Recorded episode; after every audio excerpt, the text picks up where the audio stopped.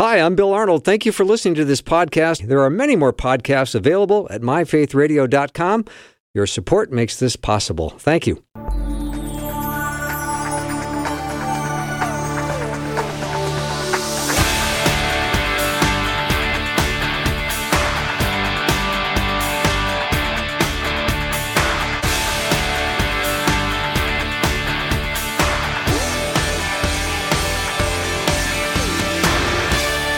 And a warm welcome to the afternoon show. I'm Bill Arnold. And you know, the Christian worldview is something we all need to think about. We're going to do that today with David Wheaton. But the Christian worldview is also a radio uh, and online ministry that aims to sharpen the biblical worldview of Christians and share the good news that all people can be reconciled to God through Jesus Christ. David Wheaton is the host of that show, and he's joining me today. He's said yes to going through a 12 part series on embracing a Christian worldview. We're already to part seven. David, welcome back to the show. So good to be with you again today, Bill. Likewise, I always feel uh, when I get to hang out with my friends and talk about Jesus, it's the happiest time of my day. That's a good thing. Yeah. So, because we're doing this one month at a time and we're in part seven, maybe we can just go over some of the important points from last time.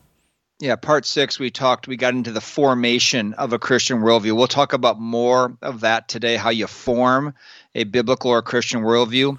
And just for someone who's tuning in today who hasn't been here for the first six, there's really four parts of this whole year long series we're doing uh, and, and, embracing a Christian worldview. We've already gone over the, the, there's four F's here. So the first one is there's a foundation to the Christian worldview, and that foundation is that God exists and He speaks through us through His Word and through the person of Christ and in other ways.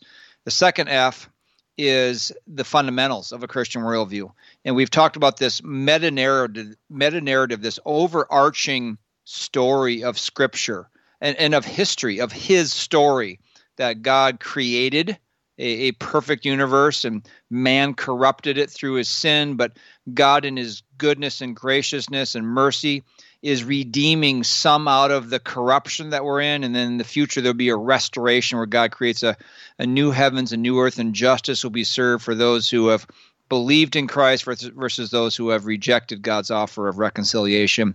And so last week and then this week, we're talking about that third aspect, which is the formation how do you how do you actually form a Christian worldview? We've gotten into some of the basis, the foundation, and the fundamentals. How do you how do you form it? How do you get a sharper biblical worldview, as you were just talking about?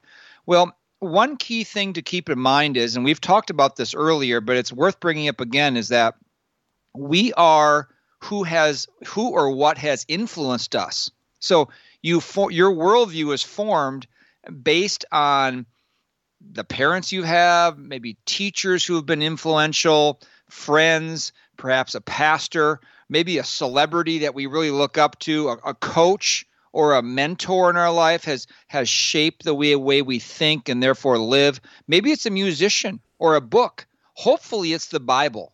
So any of those things can be really uh, influential as to how what forms our our worldview. So, what we read, what we watch, who we listen to, who our friends are, who teaches us, this is what goes into the formation of your worldview. So, forming a Christian worldview now, that's different than just a general worldview. Forming a Christian worldview is about being influences by sources, by people and the Word of God that are consistent with Christ's worldview. Because if you think about it, Bill, what's a Christian worldview? That's just the worldview of Christ. Now, we'll never perfectly think and live like Christ. I'm not trying to say that, but the goal is, as a believer, is to to to think and live more like He did. That is the goal. And so, just the one more thing, one other additional thing I'll bring up uh, as part of review from last week. We talked about some misconceptions because when you bring up the idea of worldview or Christian worldview, one misconception is that this is only accessible for those who are, you know, highly learned or intellectual, the, the deep thinkers among us, you know, like Francis Schaeffer or mm-hmm. something. Mm-hmm. Well, that's not the case. Uh, Ephesians uh, or First Corinthians chapter one says, "Where is the wise man? Where is the scribe? Where is the debater of this age? Like the smart people, basically. Has not God made foolish the wisdom of the world?" And then, so there's this contrast here that's being presented that you can be really smart and intellectual and have many degrees and have many letters after your name.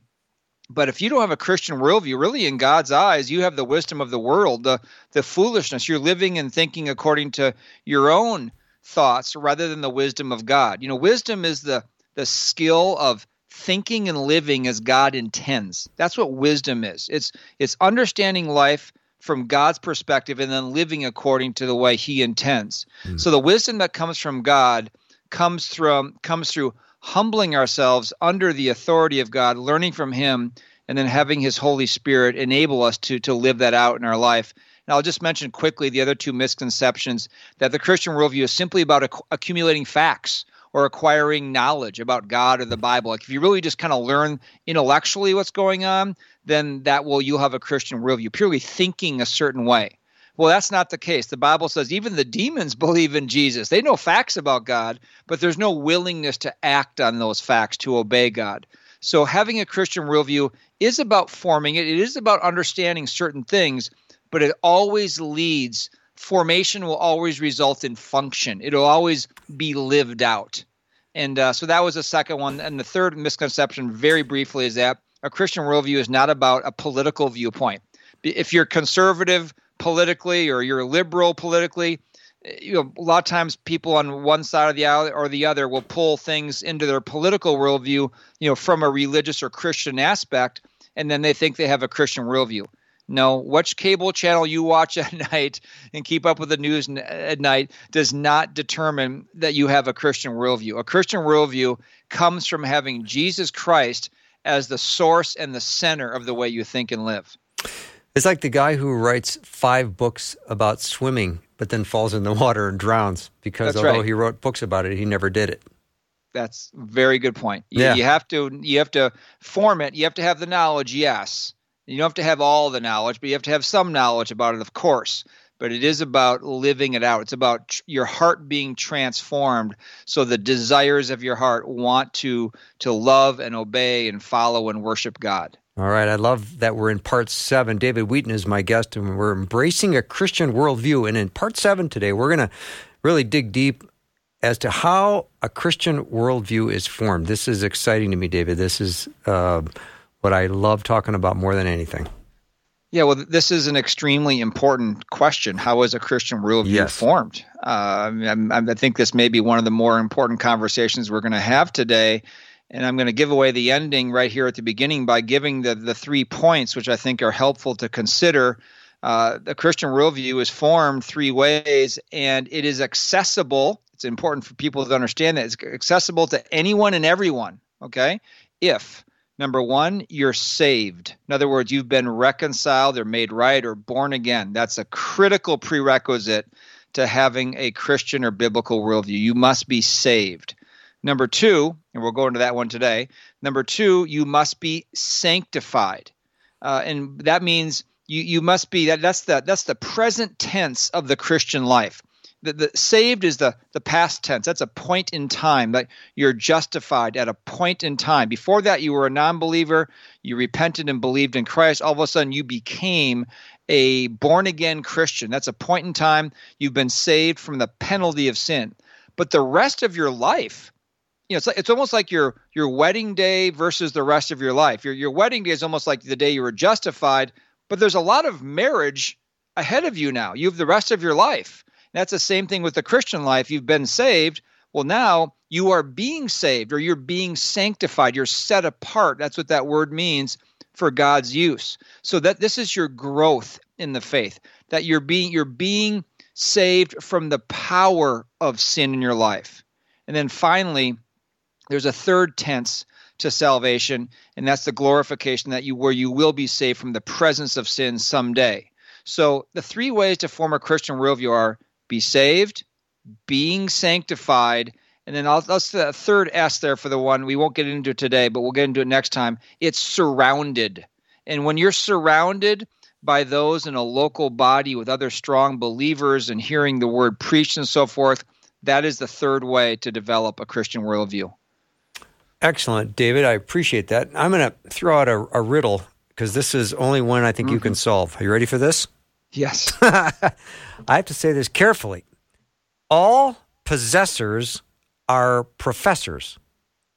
but not professors are possessors. Yes, good riddle. all possessors are professors, all? but not not all professors are possessors. Yes. Uh, that's like a tongue brain twister there. But let me try to answer that by just quoting what Jesus said in the Sermon on the Mount, Matthew chapter 7. Listeners will be able to figure it out.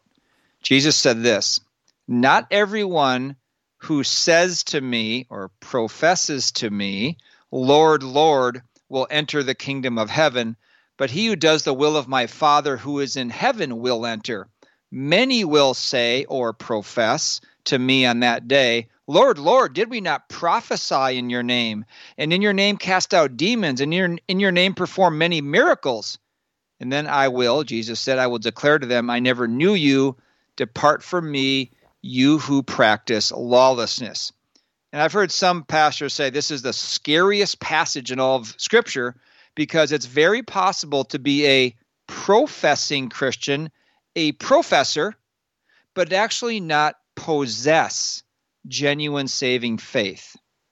And so that's why it's you can run you can be fooling and deceiving yourself, Jesus is saying. And so this is part of that first aspect of of forming a Christian worldview that we must be genuinely saved, or the Bible, Jesus said, you must be born again in John chapter 3. Some people call it conversion. You must be regenerated, born anew. In other words, you cannot form a real Christian worldview without being saved, without being born again. And there's just a very interesting passage, uh, another passage in Scripture that describes the difference between being religious but not regenerated. Mm. Uh, the, the, the passage in John chapter three. I think probably most of your listeners have have heard this passage between the conversation between Jesus and Nicodemus.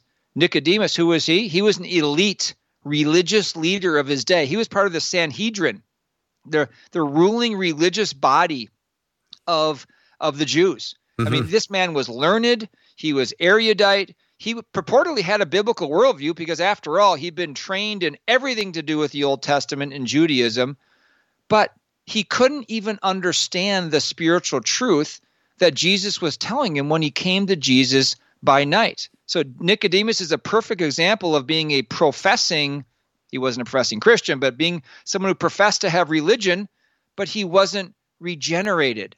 And it's so interesting in that passage as John 3 starts out. It says, Now there was a man of the Pharisees named Nicodemus, a ruler of the Jews. This man came to Jesus by night because he didn't want to, you know, alter his reputation because Jesus was an outcast. They didn't like him. He was upsetting their religious order. So he came by night, probably to not be noticed. And he says to Jesus, Rabbi, we know that you have come from God as a teacher, for no one can do these signs that you do unless God is with him. He's not even asking a question, Bill. He's just he's making a statement, but there's kind of a question behind it. Like, who are you? Yeah. I'm trying to he's curious. And so he's drawn to Jesus, and Jesus doesn't confirm or deny Nicodemus' statement, but he immediately goes, very interesting, he tells Nicodemus how he can be saved, how he can be right with God and have spiritual perception, how you can know who I am Jesus says in verse 3, he says, Jesus answered and said to him, Truly, truly, I say to you, unless one is born again, he cannot see the kingdom of God. And Nicodemus, I won't read the rest of it. Listeners can read it for themselves in John 3, but he just couldn't understand what it meant to be born again. He had no spiritual perception. He couldn't have a truly Christian worldview because he hadn't been regenerated. He hadn't been given the Holy Spirit, which God gives us at the point of justification to be able to understand spiritual things in Scripture so that we can then put them into practice in, in our life. So, regeneration or being born again or being saved, whatever you want to call it, is the prerequisite for a Christian worldview. It's the all important gift that God gives us to help us, to guide us, to help us, to teach us, to influence us through His Holy Spirit. If you don't have the Holy Spirit, if you haven't been saved, you're not going to have a sound understanding of Scripture. You're not going to have the indwelling power to live for God's glory. You're just going to misinterpret Scripture. You're going to be confused, frustrated, defeated. You must be born again, as Jesus said. All right, we'll take a break. We'll be right back with David Wheaton. We're talking about embracing a Christian worldview.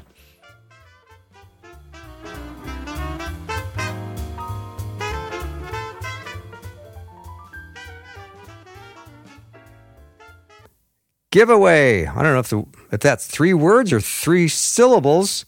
I'm not sure it matters.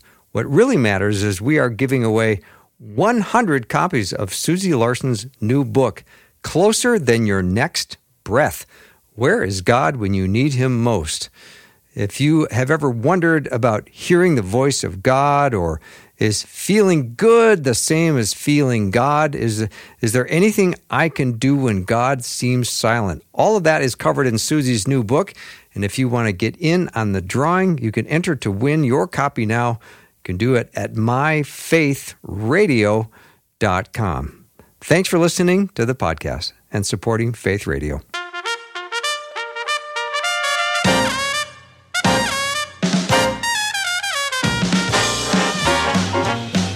I'm back with my friend David Wheaton. And David, I got to say that that little riddle we had in the first segment was challenging. So I'm going to throw an easier one out for you. What's the difference between grandma's cooking and an all you can eat restaurant? Wow. Yeah. I'm not sure I know the answer Yeah. to that, Bill. At an all you can eat restaurant, you decide when you're full. That's very good. I like it. Because at grandma's house, she decides when you're full. Oh yeah, you brought back memories of my grandmother, my godly grandmother, the Yeah. first believer in her family who made the best brownies. Still remember them to this day. And she kept feeding them to you, didn't she? Yeah. Yeah. My brother Mark kept eating them. Yeah, oh, that I believe. All right, let's talk about the most important question that anyone can ask is how can someone be saved? Well, this is the most important question in all of life, and that's really a big statement. What's the most important issue or question in life? Yep. Well, the most important question in life is not even who you marry or what job you're going to do or or anything else you can possibly think of. The most important question has to do with the next life, really. Uh, is how can I, as a as a sinner, because we're all born sinners, how can I, as a sinner, be made right with a holy God? and be forgiven of my sin and inherit eternal life with him rather than suffering his his punishment in hell which the bible describes in many places? That is the most important. How can i as a sinner be made right with the holy god? And interestingly enough that that question is answered all over scripture because it is the most important question and so this first aspect of a christian worldview that you must be saved to have a christian worldview well you have to answer and you must believe in the correct answer to this question. You remember in Acts chapter 16, Bill, where Paul and Silas are are jailed in the town of Philippi.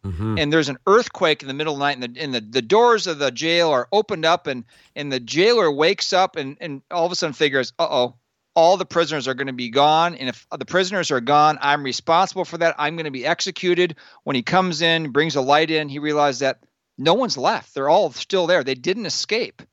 And his first thing he says is, remember what it was, Bill? He says, Sirs, what must I do to be saved? Mhm. Now, why would he ask that?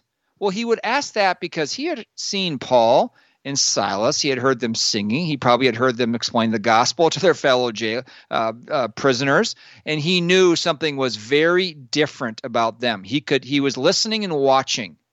And so his first question was when he had almost thought he was going to lose his own life, it was just what what what must I do to be saved? The implication is I'm lost. What can I do to be saved? That's what, you know, that's what the implication is of what what must I do to be saved is. And what did they say? They said, "Believe in the Lord Jesus Christ and you will be saved." It's a very simple uh, response. It's not, Mhm. you know, do this, do that, read these 10 issues and go there and wash your. It wasn't that. It was believe in the Lord Jesus Christ and you will be saved. Listen to what Jesus said in that same passage we talked about earlier in John chapter 3 in verse 16, the most well known verse in all of Scripture. For God so loved the world that he gave his only begotten Son, Jesus, that whoever believes in him shall not perish but have eternal life. One more verse, John 3:36, he who believes in the Son has eternal life, but he who does not obey the Son will not see life, but the wrath of God abides on him. So Bill, what word are you seeing repeating over and over here is the word believe. Mhm. Believe in who Jesus Christ is, that he's the perfect sinless son of God, and you believe not only who he is, but what he did when he was here, that he lived a perfect life. He offered himself on the cross. He died a bloody death on that cross to pay the blood penalty, the death penalty, actually, that God requires for our rebellion against Him. He paid the penalty for us so that God's wrath and justice could be satisfied over our sin. And God accounted our sin to Christ and then accounted Christ's righteousness to us so that God could see us as completely forgiven and holy and welcome us into heaven someday. So, how is one saved? Re- what Jesus said, the first thing he said in ministry, repent and believe in the gospel. Turn, agree with God that you're a sinner, turn from it because the wages of sin is death, and then believe in who Jesus Christ is and what he did for you. And when you do that, God promises not only will you not be disappointed or be put to shame, but you'll be saved. And there will be evidence in your life mm-hmm. that He is your Lord. There will be ongoing obedience. You should become baptized afterwards. The baptism doesn't save you, that's the outward proclamation of what's taken place on the inside. You now believe in Christ alone and his righteousness, his act on your behalf, rather than any righteousness that you perceive to have yourself. Yeah, David, it's more than just an intellectual assent. It's Absolutely. you're giving your allegiance to him, you're trusting in him, you're relying on him, but you are believing. It's just not an intellectual thought that that's so important. I'm so glad you said that. It's not just yeah, I believe that Jesus died for my sin. No, it, it's yeah, you believe that for sure, but he be he is your Lord as well. You you you don't trust in anything that you can offer as being right with God. Because ultimately, if you believe in anything you've done as, as helping you be right with God, let's say you were baptized as a baby, you went to confirmation, or you take communion at church, or you give to charity, or you raised your hand. If you're thinking any of those things contribute to your salvation, to your justification, what are you really saying? That Christ's work on the cross wasn't quite enough. And I need to add something to it. That that's offensive actually because Christ's work on the cross was fully sufficient to again to satisfy God's wrath and his justice over our sins. So you trust only and fully in who Christ is and what he did for you. All right, David, let's talk about that second step, sanctification. How what how do we do this Christian formation, this worldview when it comes to sanctification? Yeah, I can see we don't have tons of time left no, today, so let, us let's, let's just touch on it a little bit because this is a very important aspect uh, part of, of forming a Christian worldview. So, as we talked about earlier, the, the three tenses to salvation, you've talked about the first one already. Being saved is the justification. You've been saved from the penalty of sin. Well, the rest of your Christian life is about this second tense, the present tense, sanctification, where you are being saved from the power of sin. And this is a lifelong journey that the Christian is on to, to grow into more Christ likeness. Romans 8:28 says uh, that we that for whom God foreknew, He also called to become conformed to the image of His Son, that He might be the firstborn among many brethren. What that's basically saying is that the goal of the Christian life is to become more like Christ. Mm-hmm. And so, or in Philippians chapter 2, work out your salvation with fear and trembling, for it is God who's at work in you, both to will and to work for his good pleasure. That doesn't say work for your salvation, it's work out your salvation. That, that's that this present tense of sanctification. So, this is the process that God works in us to make us holy during our, our lives, as long as we're alive, uh, alive during our earthly life, yeah. to set us apart for uh, His service. And we'll talk more about it next time. Sounds good, David. Thank you so much. We'll do it next time. Looking forward to you it, Bill. we'll take a break. When we come back, Dr. Michael J. Rhodes is going to join us. He's written a book called Just Discipleship Biblical Justice in an Unjust World. That's next.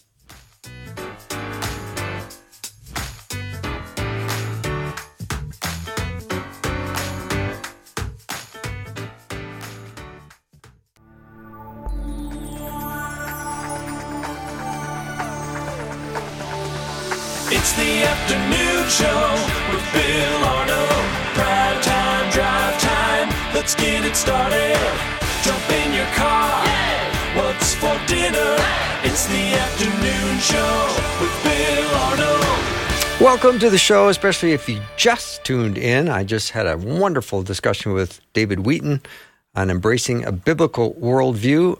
You're going to want to catch that if you missed it. You know, today there's so many Christians and churches and that are rediscovering that God really cares deeply about justice, but opinions are kind of all over the map as to what an approach to biblical justice might look like today in today's world. And what exactly does the Bible mean by justice? Fortunately, Dr. Michael Rhodes has written a book called Just Discipleship Biblical Justice in an Unjust World. And he's going to talk to us about that today. He's a lecturer in Old Testament at Carey Baptist College. He's the author of uh, many books and lives in Auckland, New Zealand with his wife and four kiddos. And according to the time difference, I think he just recently finished breakfast. Michael, what'd you have for breakfast? I don't eat breakfast. Bill, Oh, so disappointed. get a cup of coffee. they say that's the most important meal of the day. So, well, I, I must be missing something. well, that's okay. It, it's about eight thirty your time or so the next that's day. That's right. That's right. All right. Yeah. So, welcome to your Thursday, and nice to have you on the show. Uh, very, Thanks. very interesting topic because biblical uh, justice is something I don't know if we really understand well. Mm, mm. Yeah, I think that's right. I think that's that was part of my desire. You know, I, I grew up in a church that loved the Bible, and because I loved the Bible, I got more interested in justice work and and, and particularly related to people who are struggling with poverty. Um, and that drove me to want to know more about what the Bible said. And, and in many ways, the result is this book. So, yeah, I think Scripture has a lot to say about justice, but we've not always heard it particularly clearly or particularly well. Yeah, wh- where are we getting? Where are we going wrong about justice today? Well, you know, first of all, I think we miss in the biblical story that it's central. So, you know, as soon as we find out that God is calling a people in Genesis 12 with Abraham, we learn that God is calling the family of Abraham to be a blessing to others. You know, I- God's bless them, they'll be a blessing to all the nations. But what we often miss is that in chapter 18, God unpacks that call a little bit more and says, I've chosen Abraham so that he will teach his family to keep the way of the Lord by doing righteousness and justice, so that I'll bring about all that I have promised him. So, in other words, the righteous and just character of God's people is one way we serve as a vehicle of blessing to all the families and nations and places of the earth. And of course, that's a big part of the biblical story. And Jesus stands in the center of that story, which is why in Matthew, when Matthew looks at what Jesus is doing, he says, Ah, this is what was spoken of by the prophet Isaiah. There'd be a servant, he would bring justice to victory, and in him the nations would put their hope. So I think we miss that justice is central, but I also think we often miss what justice is. Um, justice can sound very abstract. It can very sound very legal. You know, we often think of like blind lady Sure. justice scales, you know, courtrooms, that kind of stuff. And there's some good stuff and all that, you know. And we also think about often think about justice in terms of, of judgment, which which is also not totally wrong. Um, but that leaves us wondering what is justice and why actually do God's people want it, you know? Yes. And so a, a text that that means a lot to me is is from Job because Job is a guy that God says is more God fearing, God honoring than anyone on earth at the time. And in Job 29, 12 through 17, Job tells us that he clothed himself in justice and righteousness. So I think it's a really good passage for asking the question, what does justice do?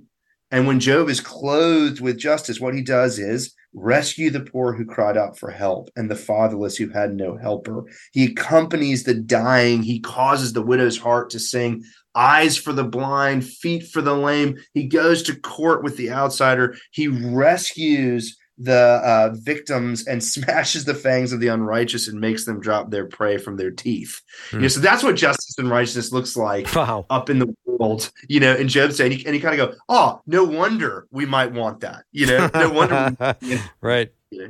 so, so I, I, those are some of the things that I think, you know, where, where we get wrong off to the wrong foot right out of the gate sometimes. hmm Dr. Michael Rhodes is my guest. His book is Just Discipleship Biblical Justice in an Unjust World. I think the big question that this book addresses is uh, what does Scripture say about how the people of God become just disciples?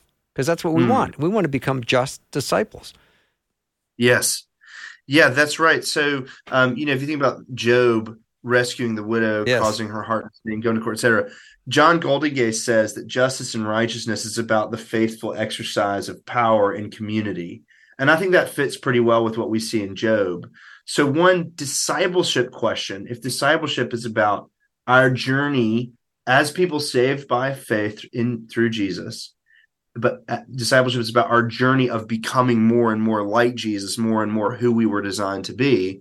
Then part of our discipleship ought to be shaping us to become people who do justice and righteousness in part by faithfully exercising power in community and especially on behalf of all those people who Job interacts with, you know, the orphans, the widows, the immigrants, the outsider, the poor, the victims. And so that's really the question the book is asking. And so, you know, in the book, I look at the way, for instance, biblical feasts create communities where, you know, vulnerable widows and immigrants and outsiders become family members. And Ooh, that say more about that. Family. Yeah. So in Deuteronomy, when you tithe, uh, Deuteronomy 14 says, when you when you tithe, bring your tithe and eat it in my presence. In other words, the tithe is going to be the menu for this big feast with God.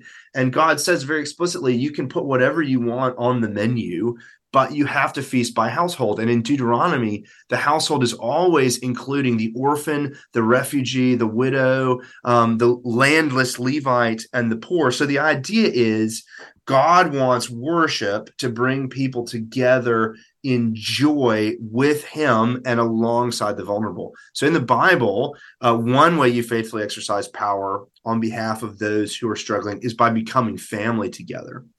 And, and you can see this connection in Deuteronomy because Deuteronomy 14 22 tells you about becoming family at the feast and then Deuteronomy 14 27 talks about storing up food to provide emergency food aid for the poor. And then Deuteronomy 15 talks about lending without interest and debt forgiveness to create an economy that works better for all. So you can see how um, the faithful exercise of power by becoming family at the meal shapes the people to faithfully exercise power by set aside food for the hungry and by working for a more just set of economic practices in their world. So that would be one way we see just discipleship happening in Deuteronomy.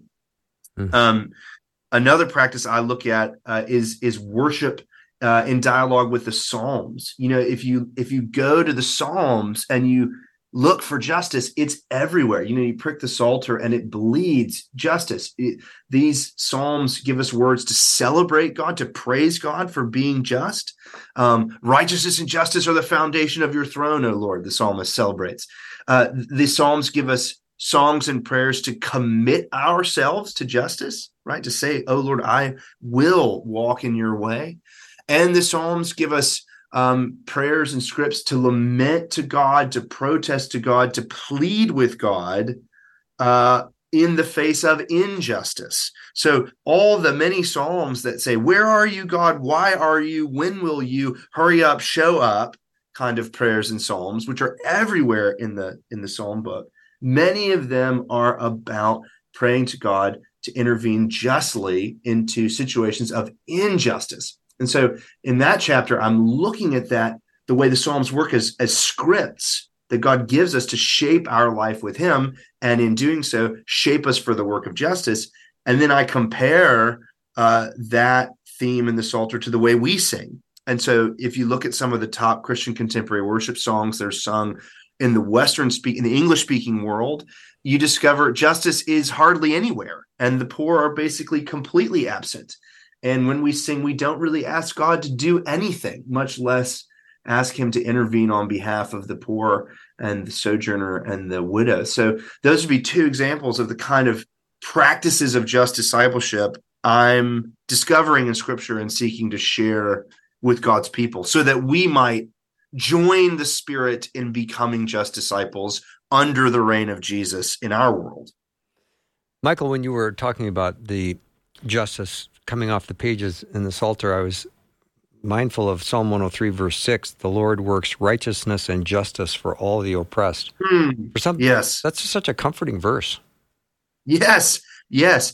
And, and, and I think the Psalms give us words that, you know, um, Augustine said, the one who who sings prays twice. You know, these texts are meant to be sung, they're meant to be getting down deep into our bones. And I often say to people, you know, if you wrote a praise song um, we, to God, we would learn what you think is great about God. so but true. because God co-authored the Psalms, Mhm. the Psalms tell us what God thinks is great about God. And one of the main things that God thinks is great about God is that he does righteousness and justice for all the oppressed, just as you said. I love that. I love that. In your book in chapter 8, you do kind of a deep dive on the year of Jubilee in Leviticus 25. Would you talk about that? Yes, so I love the Jubilee um, text. It's it, my fourth child is a little girl named Jubilee, so this is one that's close to my heart. But basically, um, the Jubilee is this law that God gives His people that where basically says, in my society and economy, I want everybody to have access to a family farm. You know, I want everyone to be able to sit under their own vine and fig tree, to use the language of Micah, because in an agrarian economy, the way you have a place to stand the way you have a portion to steward, the way you can bring a plate to that Deuteronomy feast is you have access to a farm. So God says, I'm going to give every household a farm. And then in the year of Jubilee, God says, uh, people are going to lose their farms. They may lose them through their own incompetence. They may lose them through some kind of disaster that's not their fault. They may lose them through injustice, but people are going to lose their farms. Every 50 years, anybody who's lost a family farm gets to to come back to it, gets to regain their family farm. So it's just like it's like a giant reset button. Mm-hmm. Um, and I talked about the year of Jubilee. Robby Holt and I talked about the year of Jubilee a lot in our book, Practicing the King's Economy, about economic discipleship. But in this book, I was specifically thinking about the year of Jubilee in relationship to the contemporary question about reparations for Black Americans, um, which is a conversation that's picking up speed in the US in some sections, but is still deeply unpopular, not least among evangelical Christians. And part of the discovery that I made in, in wrestling with this text is just the point that because the average life expectancy of an Israelite farmer is something like 30 or 40 years, often farms that would be lost in one generation would have to be returned in the next generation. And so it would fall to the responsibility in some situations of successive generations to repair the damage that had occurred in the previous generation. And I just think that insight might help us um, explore whether contemporary Christians might consider our own uh, invitation and perhaps even obligation to work to repair damage that was done uh, by previous generations in our own lifetimes. Mm-hmm. Dr. Michael J. Rhodes is my guest. His book is called Just Discipleship Biblical Justice in an Unjust World. And that's what we're talking about today is biblical justice. If you have a question or a comment, the text line is open for you. 877 933 2484. Again, 877 933 2484. Michael and I will be back in just a minute.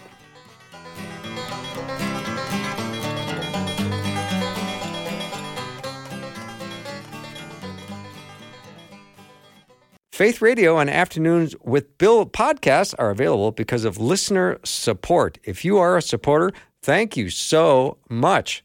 Becoming a supporter today by visiting myfaithradio.com.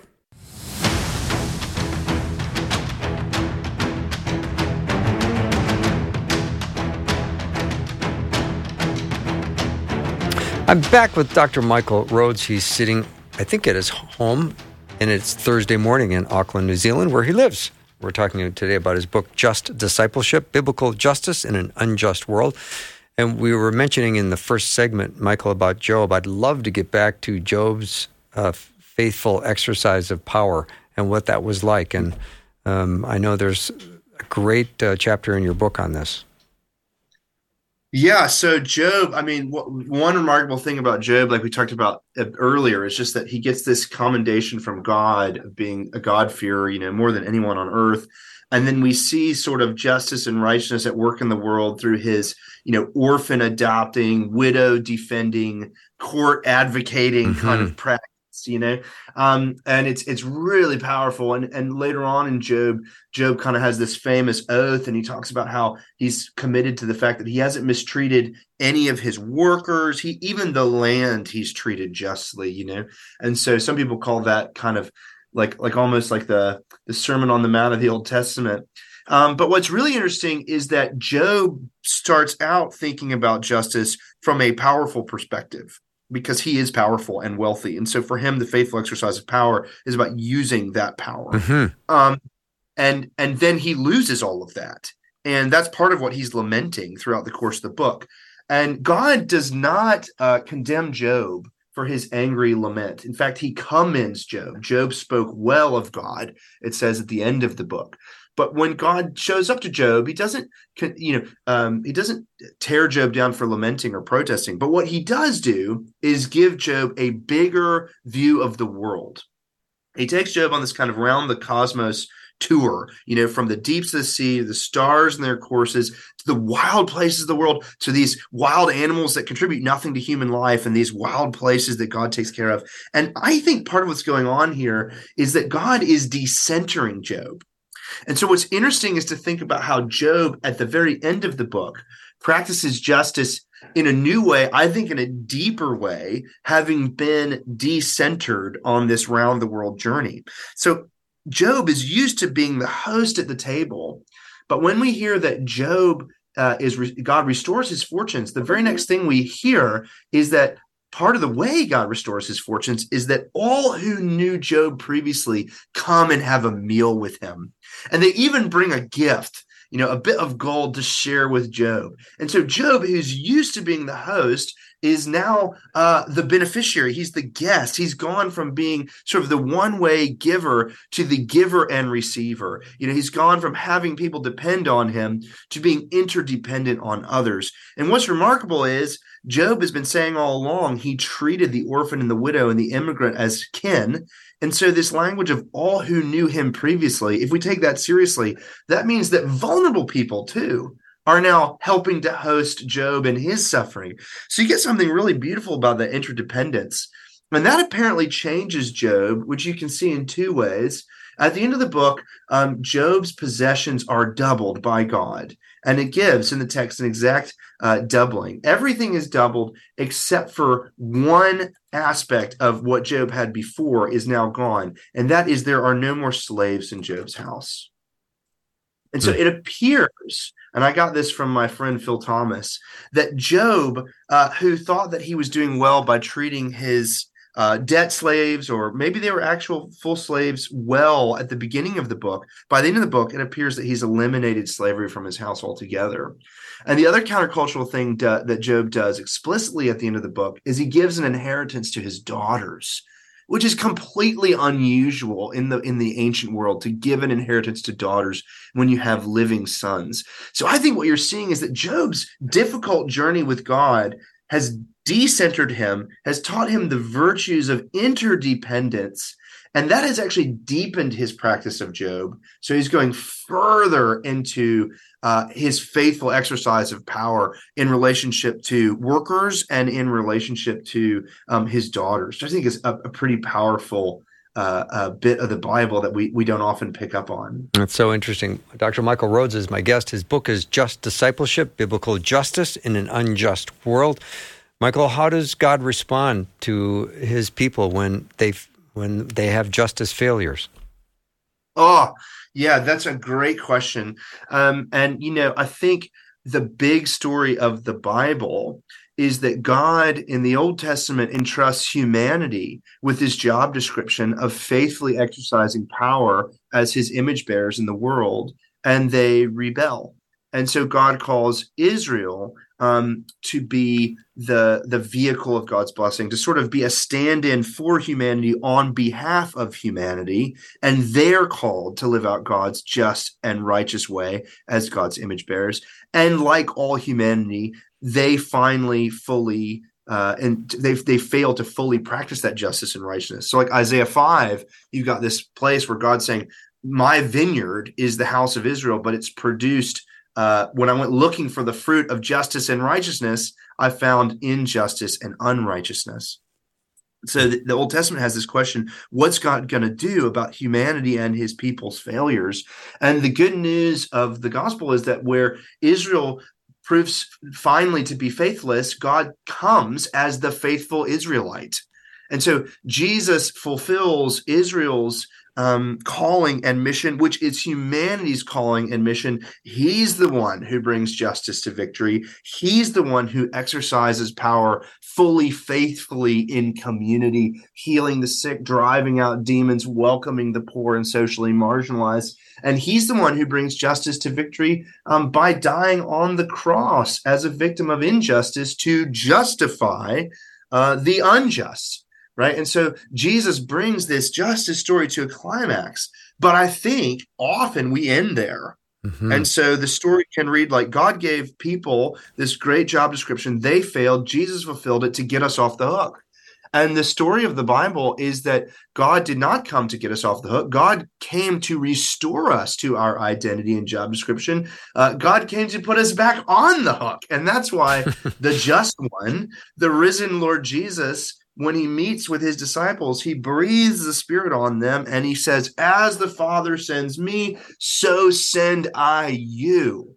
And so, so the what theologians call sanctification, we have been justified by God in Jesus. The journey of sanctification is becoming who we are in Jesus.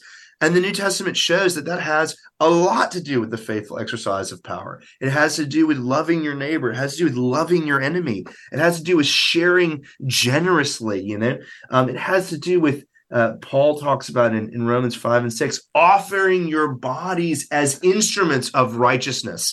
And um, as anybody who's looked at Greek knows, the, the the the Greek word in the New Testament that we translate righteousness is related to the English words both righteousness and justice. And so what Paul's saying there is offer your bodies as instruments, as as as uh, weapons would be another word there um, of righteousness and justice uh, as part of our living as citizens of Jesus' kingdom, empowered by the Spirit. So God's response to our injustice is forgiveness, is uh, liberation from our sin, and the gift of the Spirit to help us walk in newness of life, including by faithfully exercising power in community as Jesus' uh, redeemed people. Um, and that is by doing justice and righteousness, by being just disciples. Mm-hmm. Michael, when because I think there's confusion about justice that we hear today and true biblical justice. Can you mm. think of an example? And I don't mean to put pressure on you with a couple of minutes left, but of something that's being presented as justice when you're looking at it going, eh, that's not biblical justice. Yeah, I think that um, biblical justice is always about, and, and I've I've been focusing on the faithful exercise of power and community. In fact, biblical justice is actually bigger than that. I mean, justice and righteousness includes our individual characters, and it includes just systems and structures. So we read about just marketplaces and just rulers and just judges, which point to kind of the systems and the structures that can be just or unjust, just laws so justice is a huge concept in the Bible. That's one reason why we struggle to get our minds around it. Um, I think sometimes um, uh, we get caught up because we lose sight of the fact that, that when Christians are thinking, how do we pursue justice? I think the question we should be asking is, how do we use the gifts and power and responsibility that we've been given by God on behalf of those who are suffering, on behalf of those who are vulnerable, on behalf of those who are exploited. And I think we should focus. Uh, I think I think we focus there, and that will help us get further down the track. One sometimes Christians left and right, um, politically speaking, try to hyper distinguish between justice and say mercy. Um, but in the Bible, the faithful exercise of power is often merciful. You know, um, uh, Jon Levenson, the Jewish scholar, talks about justice and righteousness being mercy in action. Um, or, you know, uh, in our own day, a philosopher like Cornel West, he, he says famously, justice is what love looks like in public. And I think that's right. And so I think sometimes we get tied up in knots. Is this justice or is it mercy or is it? Mm-hmm. And I mm-hmm. think the Bible is helping us to see where are people suffering? How do we faithfully exercise power on their behalf? Michael, so, no, so nice to meet you, and thank you for coming on. And so, because you're in New Zealand and it's Thursday morning, are you? Mm-hmm. Uh, what kind of weather do you have today? Are you going to have sunscreen? Do you need it? No, it's a beautiful day in New Zealand this morning in Auckland, but um, you know, every Aucklander will tell you within five minutes that Auckland gets four seasons in a day. so there's knowing uh, which way the wind will be blowing I by the it. afternoon. Thank- right now, it's beautiful. have, have a great rest of the day, Michael. Nice to meet you. Thank you so much, Bill. It's You a bet. real, real pleasure to have this Thank you. conversation. Michael Rhodes has been my guest. His book is Just Discipleship Biblical Justice in an Unjust World. After a short break, Jarrett Stevens is going to join me. We're going to focus on Psalm 46. Be right back. Thanks for listening. Programming like this is made available through your support. Information available at myfaithradio.com.